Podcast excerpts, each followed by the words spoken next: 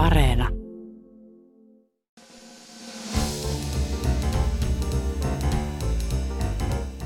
Mistä maailma puhuu? Koronajoulusta, uudesta koronavuodesta, mutta onneksi myös koronarokotteesta.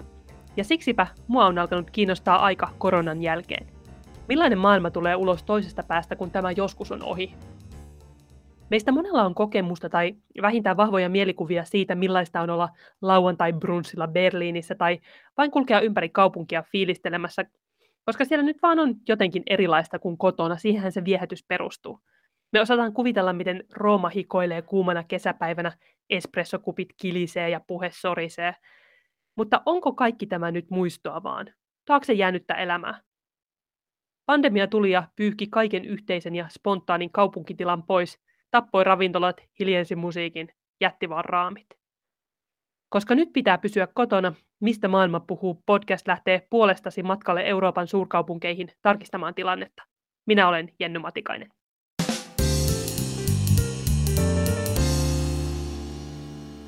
Mennään ensin Berliiniin ja jatketaan toisessa jaksossa matkaa Roomaan.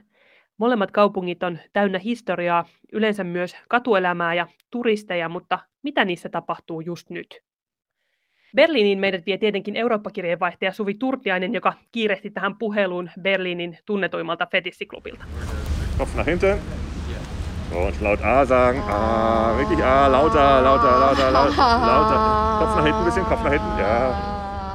Suvi, mitä siellä oikein tapahtuu? Mikä paikka tämä oikein on? Das ist ein Spaß, ne? No täällä tapahtuu todella jänniä asioita, koska mä olin siis aamulla Berliinin tunnetuimmalla fetissiklubilla, eli KitKatissa, joka on ollut totta kai kiinni koko pandemian ajan. Kevästä lähtien Berliinissä klubbailu on ollut kiellettyä sisätiloissa. Mutta nyt KitKat on syntynyt uudestaan koronatestausasemana.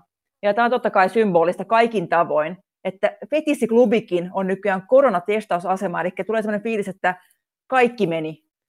Mä mietin tuosta, että ainakin tämä, että joku, joku asia on pysynyt samana, ainakin tämä äänimaailma, jos kuuntelit tätä äskeistä meininkiä tuolla.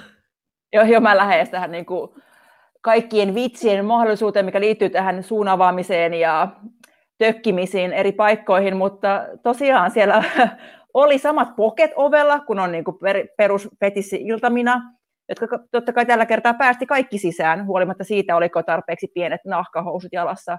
Tämä on ilmeisesti aika tämmöinen, niin kuin, miten se olisi, niin kuin klassinen berliiniläispaikka. Kerro vähän, millainen se oli silloin ennen korona-aikaa. Kitkätö on tosiaan ehkä tunnetuin fetissiklubeista, mikä kertoo jo sen, että se ei ole se alan kovimpien harrastajien ehkä paikka, vaan sinne menee myös ne, jotka haluaa vähän niin kuin katsoa tämmöistä fetisiskeneä ja mennä paikkaan, mikä tunnetaan niin kuin vapaan elämän, vapaan tyylin, vapaan seksin tämmöisenä areenana. Eli se on oikeastaan yökerho, minne voi mennä klubbailemaan normaalisti, mutta yökerho, joka sitten sallii ja sietää erittäin hyvin niin kuin seksin harrastamista tanssilattialla tai sitten siellä pimeissä nurkissa.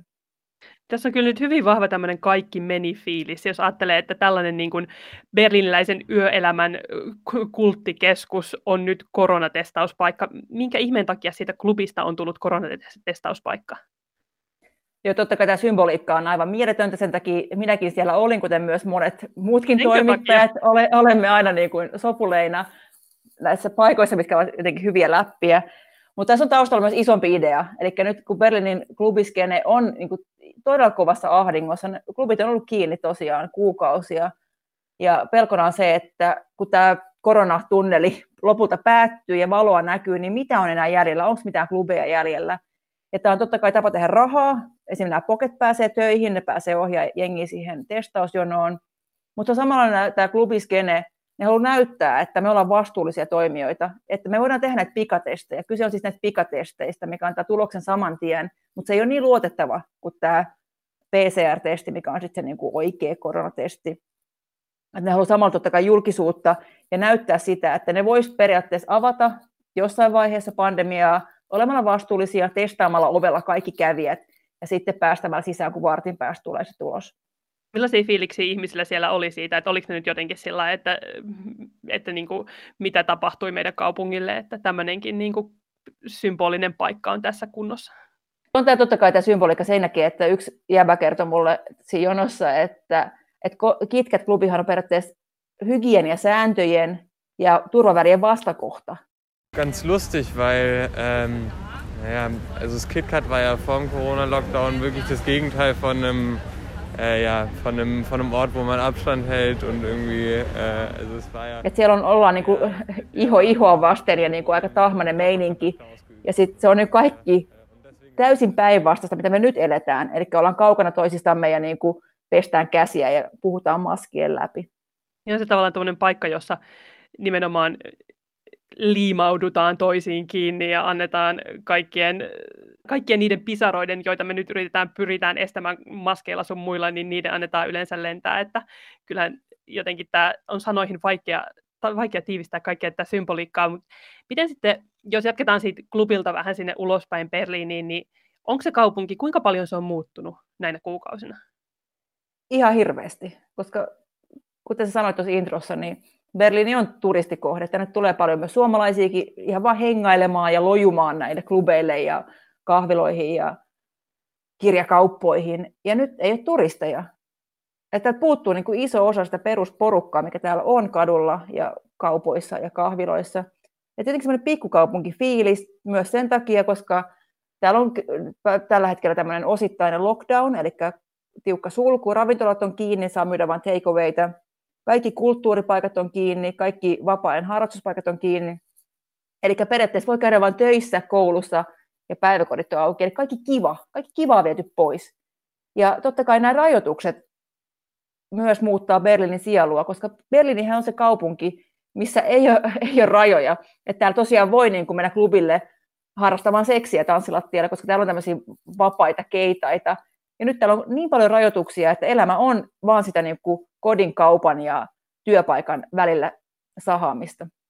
Ja myös mietin se, että, että toihan on se sama, mitä koetaan tällä hetkellä suomalaiskaupungeissa, mutta jotenkin Berliini on meistä monille, joilla on ollut niin kuin, tapana matkustella, niin ollut se paikka, johon niin kuin, mennään vielä enemmän kohti sitä vapautta ja vielä enemmän kohti sellaista sykkivää kaupunkikulttuuria, että ehkä on helpompi hyväksyä, että Helsinki on tämmöinen, niin kuin tuijotetaan televisioita ja tuijotetaan ikkunoista, kuinka toiset tuijottaa televisiota, mutta nyt se, että tämä jotenkin riipivä ajatus, että nyt ei pääse edes matkustamaan sellaiseen paikkaan.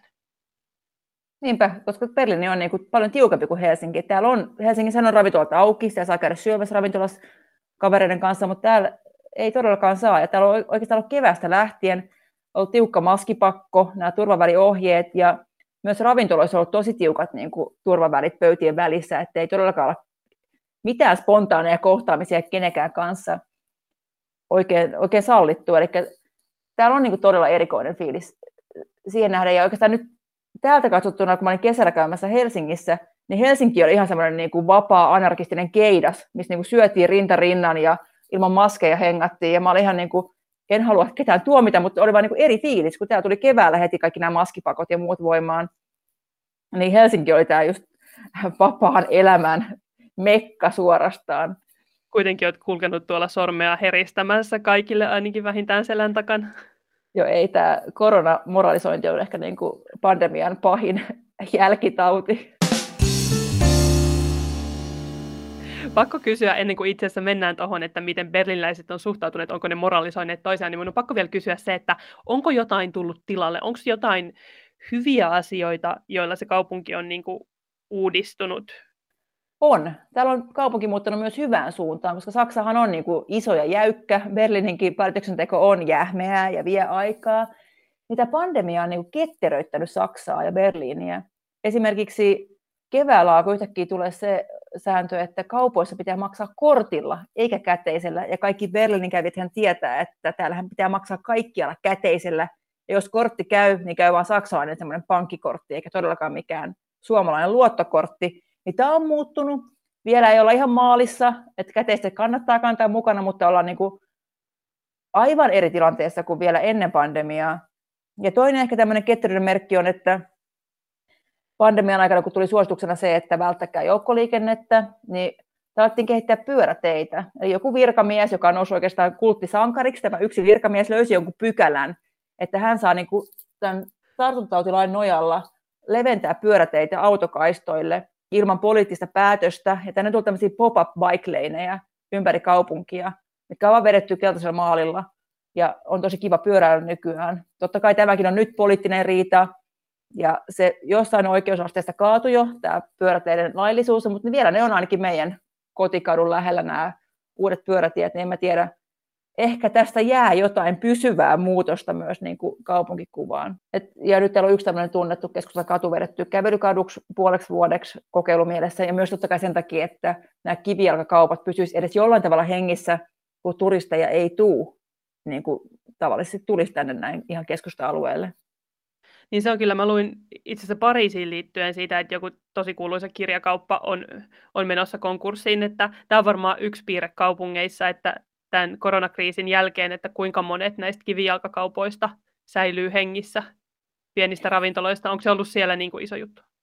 On, se on täällä puheenaihe, mutta ehkä Berliinistä ero niin kuin vaikka Helsinkiin. Se iso ero on se, että kun Helsingissä on selkeä keskusta, mutta Berliinissä on monta keskustaa. Ja kaikki, jotka asuu täällä, niin on tosi tämmöisiä niin kuin kotikortteri-uskovaisia. Se nimi on täällä Keats. Se on, tarkoittaa niin kuin sun omaa asuinaluetta – ei edes kaupungin osa, vaan niin kuin pienempää osaa siitä, että se on se alue, missä on sun niin kuin elinpiiri.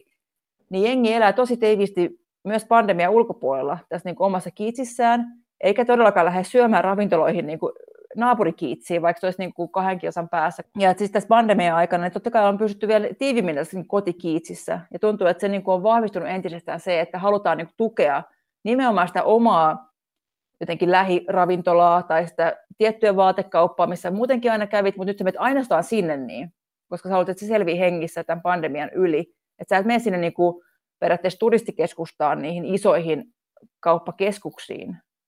Onko jokaisessa kiitsissä myös sit oma fetissiklubi, jota voi tukea? Mä en ole vielä löytänyt meidän kotikiitsin fetissiklubia, mutta meillä on vaan ollut tämmöinen vallattu talo meidän tota, viere, vieressä, niin se on ehkä ollut tämä meidän erikois, erikoiskene meidän kotikadulla.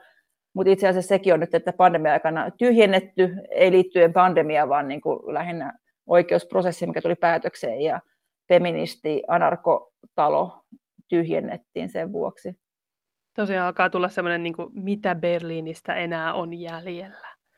Mutta mennään tässä vaiheessa vielä siihen näkökulmaan, että minua kiinnostaa, että miten berliiniläiset itse on suhtautunut tähän niin kuin kaupungin sulkemiseen, koska kuten säkin sanoit, että, on, niin kuin, että jo, ne he ovat niin kuin näissä omissa kotikortteleissaan ja käyvät niissä tietyissä palveluissa, mutta se ajatus just siitä, että jos se kaupunki on ollut semmoinen sykkivä yhteinen tila, jossa käydään klubeilla ja vaihdetaan eritteitä, niin miten ne on nyt ottanut vastaan tämän toisenlaisen todellisuuden?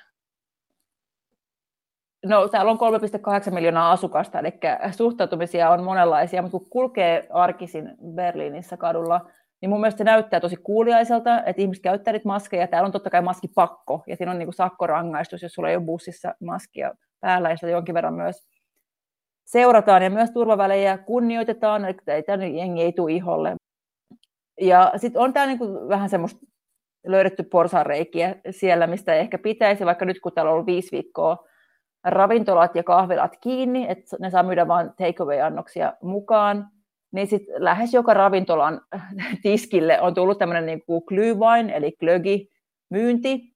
Eli sitten kun venää ruokaa, niin sit voi siitä niin kuin ottaa sen yhden kuuman, kuuman hehkuviinin odottaessa. Ja sitten tämä kaupunki on vähän niin kuin muuttunut semmoiseksi glühwein paratiisiksi, koska joulutoreja ei ole, mutta nyt tätä hehkuviiniä myydään niin kuin ihan joka kulmalla. Et jos mä vetäisin glühweinin joka, joka tilaisuuden tullen matkalla töistä kotiin, niin mä olisin aivan niin kuin tuhannen päissä, niin jo niin kuin parin kilsan jälkeen. Mutta itse asiassa musta, tämä näytti jotenkin kivalta, mutta Angela Merkel puhui tuolla Saksan parlamentille nimenomaan tästä ongelmasta, kun täällä on tosi pahat tautimäärät edelleenkin, vaikka on tämä lockdown ollut päällä, niin hän sanoi, että hän niin ymmärtää tämän niin rakkauden, mikä on tässä takana, että halutaan näitä vohvelikojuja ja näitä glyyvainkojuja perustaa, että hän niin ymmärtää sen täysin, mutta se on niin just se väärä tapa, että älkää please menkö sinne glyyvainkojuille. Eikä Angela Merkelkin on käynyt jollakin kojulla ja tajunnut, että joo, kyllä tämä on ihanaa, mutta tämä ei toimi näin. Mielestäni mietin tätä semmoista niin kilpajuoksua sen, kun viranomaiset yrittää kieltää asioita, jotka suojelis meitä, mutta samalla meillä on niin se hirveä tarve kerääntyä ja kokoontua ja löytää iloa arjesta, joka ikään kuin saa ehkä fiksutkin ihmiset jollain tavalla kiertämään niitä sääntöjä koko ajan just no ehkä me voitaisiin edes tätä tällä vähän myyä. Et se, se on jotenkin tämmöinen niin jatkuva kissahiirileikki. jossa kuitenkin kaikilla on ikään kuin yhteinen päämäärä päästä tästä koko tilanteesta eroon, mutta se, että ollaanko me jotenkin niin kuin osata nähdä niitä ma- tavallaan sitä palkintoa siellä pitkän matkan päässä. No, just näin, ja kyllä mä niin ymmärrän, että tänään muuttaa tosi paljon nimenomaan nuoria ihmisiä, että tilastojen mukaan se suurin muuttajaryhmä on niin 18-30-vuotiaat, jotain vastaavaa, kuitenkin nuoret ihmiset, niin että silloin se elämä perustuu siihen niin kuin kaverisuhteisiin, ja jos sä muutat Berliiniin, et sä muuta tänne niin kuin istumaan himassa ja tekemään niin kuin etätöitä, vaan sä haluat käydä klubeilla, sä haluat tavata ihmisiä, niin totta kai täällä on paljon laittomia bileitä, pidetään edelleenkin, ja poliisit viittaa ahkerasti, kun nyt käydään ratsaamassa jotain kotibileitä, ihan varmasti niin kuin esimerkin omaisesti, että saimme taas yhden bileporukan kiinni, älkää tehkö tätä. Totta kai siis täällä on, niin kuin, täällä on tämä underground-skene vahva, ja se on niin kuin pysynyt elossa tässäkin, mutta arkikokemus on kyllä se, että kyllä, kyllä nämä saksalaiset, vaikka nämä jurputtaa paljon säännöistä ja puolustaa perusoikeuksia ja vihaa rajoituksia, niin kyllä tämä niin kuin aika kuuleisesti kaikkea näitä koronasääntöjä on noudatettu. Tämän joulun kuumin ilmiö tulee olemaan sitten salaiset klyyvain kojut jossain metsikössä, johon ne piilotetaan Angela Merkelin silmiltä. Joo, saksalainen niin villeiden merkki on se, että juo klyyvainia salaa jossain kuusen alla.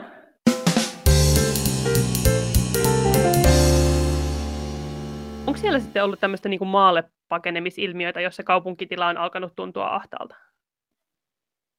On, ja se alkoi oikeastaan jo ennen pandemiaa, koska täällä vuokrat kallistuu jatkuvasti jopa niin paljon, että alettu uusilla äh, lailla niin kuin säätelemään sitä, miten paljon voi pyytää vuokraa mistäkin asunnosta. Ja varmasti tämä pandemia on kiihdyttänyt sitä niin kuin ajatusta siitä, että pitäisiköhän muuttaa jonnekin vähän vehreämmälle seudulle.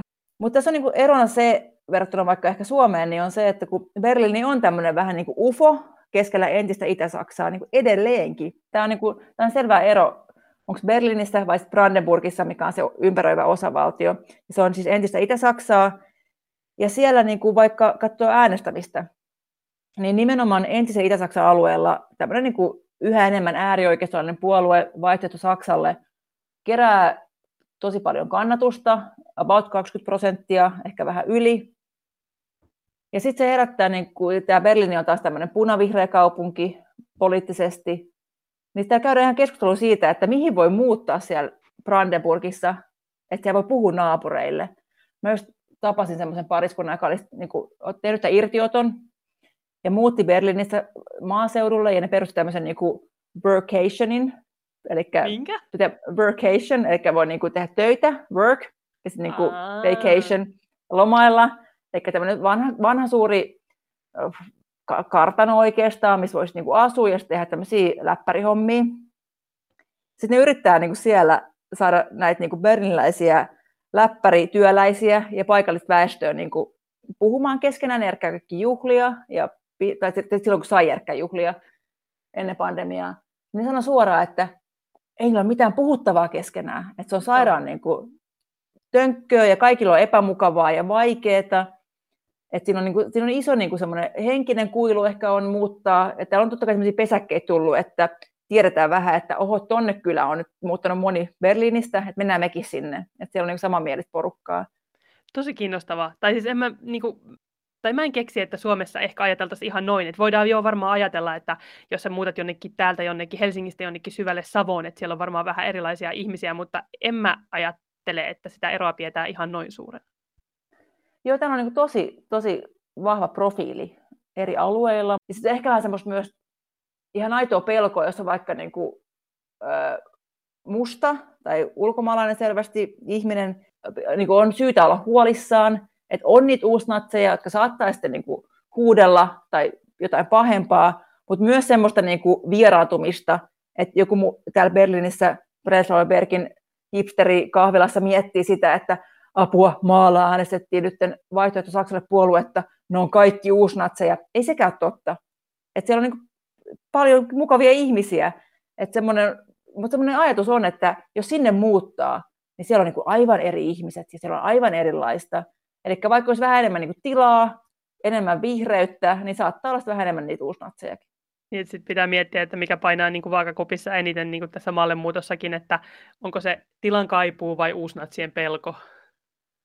Niin, just näin. Ja, ja myös se, että kun siinä on varmaan tosi paljon väärinkäsitystä, että ihmiset eivät niin tunne toisiaan. Ja sitten ajatellaan niin kuin pahinta mahdollista vaihtoehtoa.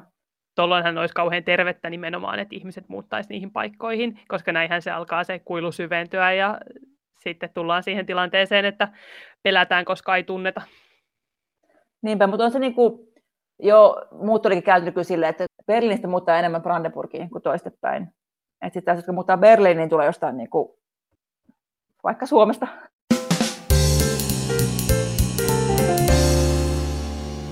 Palataan nyt vielä pohtimaan vähän tuota Berliinin sielua ja sitä, että se on meille monille suomalaisille tuttu kaupunki. Se on aika usein se, että jos on se jos on onnekas siinä mielessä, että voi miettiä, että minne mä lähtisin viikonloppumatkalle Eurooppaan, niin Berliini tulee aika usein mieleen.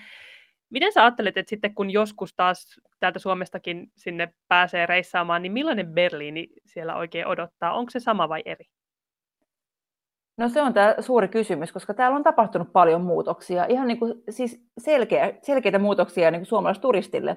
Jos lähtee siitä, kun ottaa sen lennon sieltä Helsinki-Vantaalta Berliiniin, niin sieltä enää laskeudut Tegelille, tälle vähän tämmöiselle parakkimaiselle maakuntahenkiskentälle. Se on kiinni, mutta on tämä uusi hieno lentokenttä, mikä vihdoin ja viimein on saatu avattua.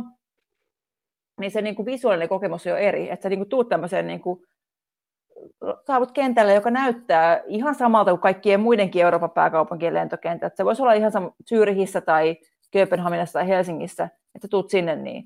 Sitten tämä katukuva, täällä on näitä uusia pyöräteitä, pop-up bike on tämä suora S-Bahn yhteys lentoasemalle, mikä on sekin uutta.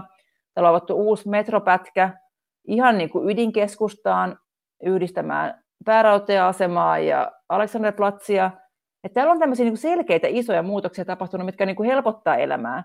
Mutta toisaalta ne, ne vie ehkä vie sitä niin kuin Berliinin omalaatuisuutta, että olihan se niin kuin erikoista ja aina hyvä läppä laskeutua Tegelille, joka on niin kuin vitsi. Se oli täysin vitsi, mutta jotenkin semmoinen rakas vitsi, että se oli niin nopea se kenttä, kun se ei ollut yhtään mitään.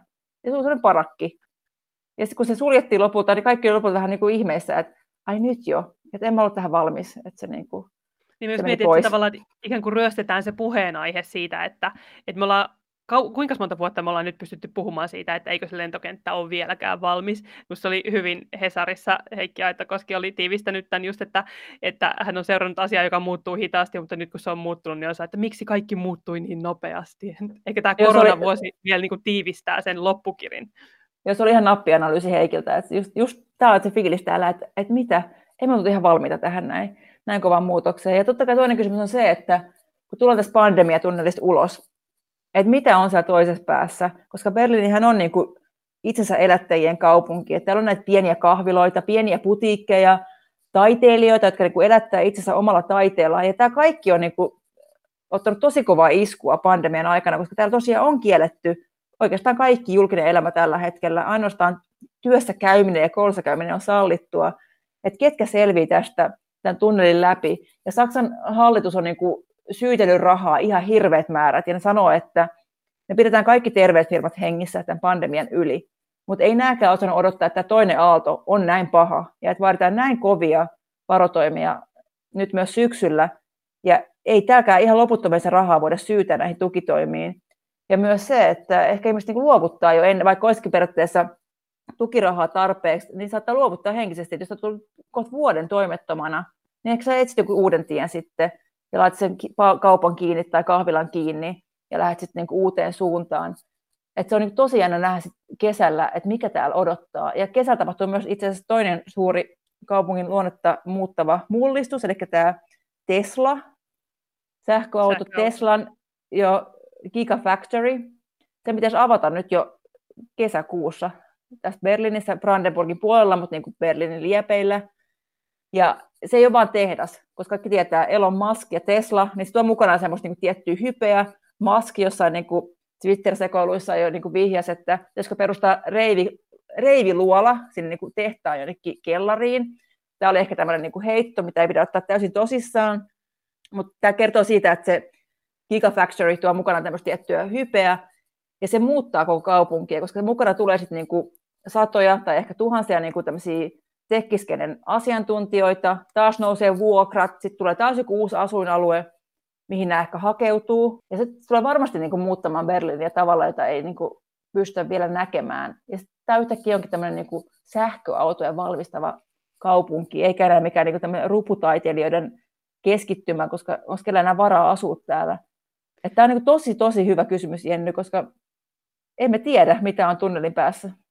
Niin myös mietin sitä, että tavallaan Berliini kaupunki, joka on kestänyt paljon, että se resilienssi, jota sillä on ollut ja tämmöinen itsensä uudelleen synnyttäminen just niistä niin kuin pienten ihmisten teoista. Ja nyt jos se on niin kuin kaadettu kerran, niin mä mietin, että onko tämä aika omiaan enää ruokkimaan sellaista vai onko tämä aika nimenomaan nyt niin kuin Teslan? Että sit sen tyhjön täyttää joku tommonen kiiltävä ja sileä ja ylhäältä ohjattu. Mutta kyllä mä näen niin Berliinissä ehkä tämä kiitskulttuuri, että tämä kotikaupunki, jossa äh, jotenkin uskollisuus, mikä saattaa olla myös ärsyttävää, koska sun kaveri ei tule koskaan syömään sun luo, koska se asuu eri korttelissa kuin sinä asut. Ja se varmasti pelastaa paljon. Se näkyy myös tuolla Kitkat jonossa, että siellä oli moni tämmöinen niin vakio, vakiokävijä, tuli heti tekemään testin sinne. No silleen, wow, että mulla on niin tapa tukea mun lempiklubia, sillä mä teen testin täällä, enkä jossain muualla. Niin kyllä tämä jengi niin äänestää jaloillaan, että minkälaista Berliiniä haluaa säilyttää. Ja varmasti niin kuin mä odotan niin kuin innolla ja kauhulla sitä hetkeä, kun me ollaan ulos tunnelista, on rokotteet olkapäässä ja on ne ekat bileet, niin ei herra Jumala. Ja varmasti myös KitKatissa niin kuin siellä niin kuin voi olla, että vapaus on vieläkin suurempaa kuin koskaan aiemmin. Se on mahtavaa, että sulla riittää toiveikkuutta ja en mä ehkä tarkoittanut olla ihan näin niin kuin, tämmöinen niin kuin fataalin kuulonen, koska mä uskon sen kanssa, että sitten jos me päästään taas matkustaa, että annetaan taas se lupa siihen, että nyt, nyt voitte mennä, sulla on se rokotekortti ja sä voit todistaa sille lentoyhtiölle, että nyt mennään taas, niin kyllähän ihmiset, ne on ehkä säästäneet rahaa nyt vuoden ja kyllä sitten taas lähdetään. Että kyllä mä uskon, että ne suomalaiset tulevat vielä ottamaan sen Berliinin uudenkin lentokentän omakseen. Joo, ja kyllä mä, niin siellä, mä menin sinne kitkätin jonoon silleen, niin kuin vähän maanimyyneenä, että tämäkin, tämäkin meni, tämä fetissiklubi, ja nyt sekin on koronatestiasema. Kun puhuu ihmisten kanssa, niin sitten ne oli just toiveikkaita, ja sehän on just tämä pandemia-ongelma, että kun meillä ei näitä spontaaneja kohtaamisia ihmisten kanssa, ja sieltä tulee se toivo, sieltä tulee se niin kaupunki, ja se, miksi haluat asua Berliinissä, on se, että täällä on niin kivoja tyyppejä, täällä on kiinnostavia tyyppejä, ketä ei saa tavata, niin saattaa vaipua semmoiseen niin omaan synkkyytensä ja katsoa vaan, niin kuin, että tämä kaikki, tämä kaikki meni nyt niin kuin pilalle tässä pandemiassa. Ja sen takia se oli tosi, tosi kiva. Se oli mun viikon kohokohta käydä niin kuin testaamassa itseni siellä klubilla, koska mä sain myös tavata ihmisiä. Mä niin kuin näen, että, että nämä tyypit on vielä täällä, tämä klubi on vielä täällä, nämä poket on tässä niin kuin, tällä kertaa päästämässä mua sisään, niin koska että se, se jotenkin toi toiveikkuutta, että kyllä tämä, kyllä tämä joskus on ohi. Sitten sä tulit kotiin ja kaivoit sun pienet nahkahousut takaisin roskiksesta, jonne sä olit ne jo epätoivon syövereissä heittänyt. Aivan, kyllä niilläkin on vielä käyttöä. Mä jaksan uskoa siihen. Kiitos Suvi, että olit mukana pohtimassa Berliinin sielua ja me jatketaan ensi jaksossa matkaa Roomaan. Sovi, sä oot käynyt myös testaamassa sen Berliinin uuden lentokentän, niin jos me mennään Roomaan sitä kautta, niin onko mitään vinkkejä, että mitä siellä kannattaa ottaa huomioon? No ei mitään, koska se on niin semmoinen peruskenttä, että sä löydät sieltä kaikki tiskit ilman mitään oppait, opasteita, koska se on niin kuin Helsinki-Vantaa tai mikä tahansa. Ja siellä on ehkä yksi vinkki, se löytyy seinältä suomalaisen rauhannovelistin kuva yhdestä ravintolasta. Koittakaa etsiä se. Sitä kohti suunnistamaan. Mistä maailma puhuu on siis seuraavan kerran Roomassa. Kiitos, että kuuntelitte.